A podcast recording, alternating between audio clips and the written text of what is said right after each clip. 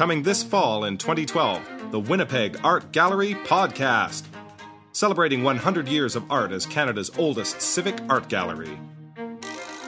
We will explore such topics as Inuit art, the art scene in Winnipeg in 1912, kids and art education, and our famous Tyndallstone building at 300 Memorial Boulevard. People from far and wide will talk to us about many fascinating topics like fossils trapped in the limestone walls of the WAG. I'm Graham Young. I'm the curator of geology and paleontology at the Manitoba Museum. Oh, here's uh, that, Well, another like, cephalopod. That's there. another cephalopod. We get lots of cephalopods in Tyndallstone. But the thing is, the cephalopods are really varied. There are probably 30 different species of them. The architect who designed the building in the late 1960s, My name is Gustavo da Roza. In Canada, with the English language, they call me Gus the Rosa, but it is Gustavo da Roza.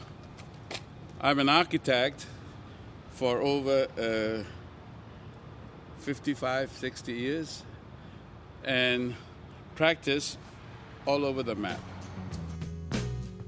and influential people who helped make the WAG what it is today. Hi, my name is Margaret Morse.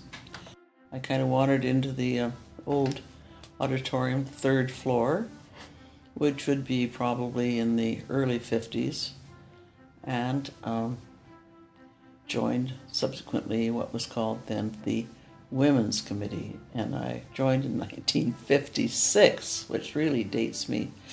My friend Dr. Eckhardt had arrived from Austria in 1953 yeah, so I've had the privilege of watching the Winnipeg Art Gallery develop from this um, third floor I was describing to this wonderful, wonderful building we have now. So stay tuned to your computers for the upcoming Winnipeg Art Gallery podcast.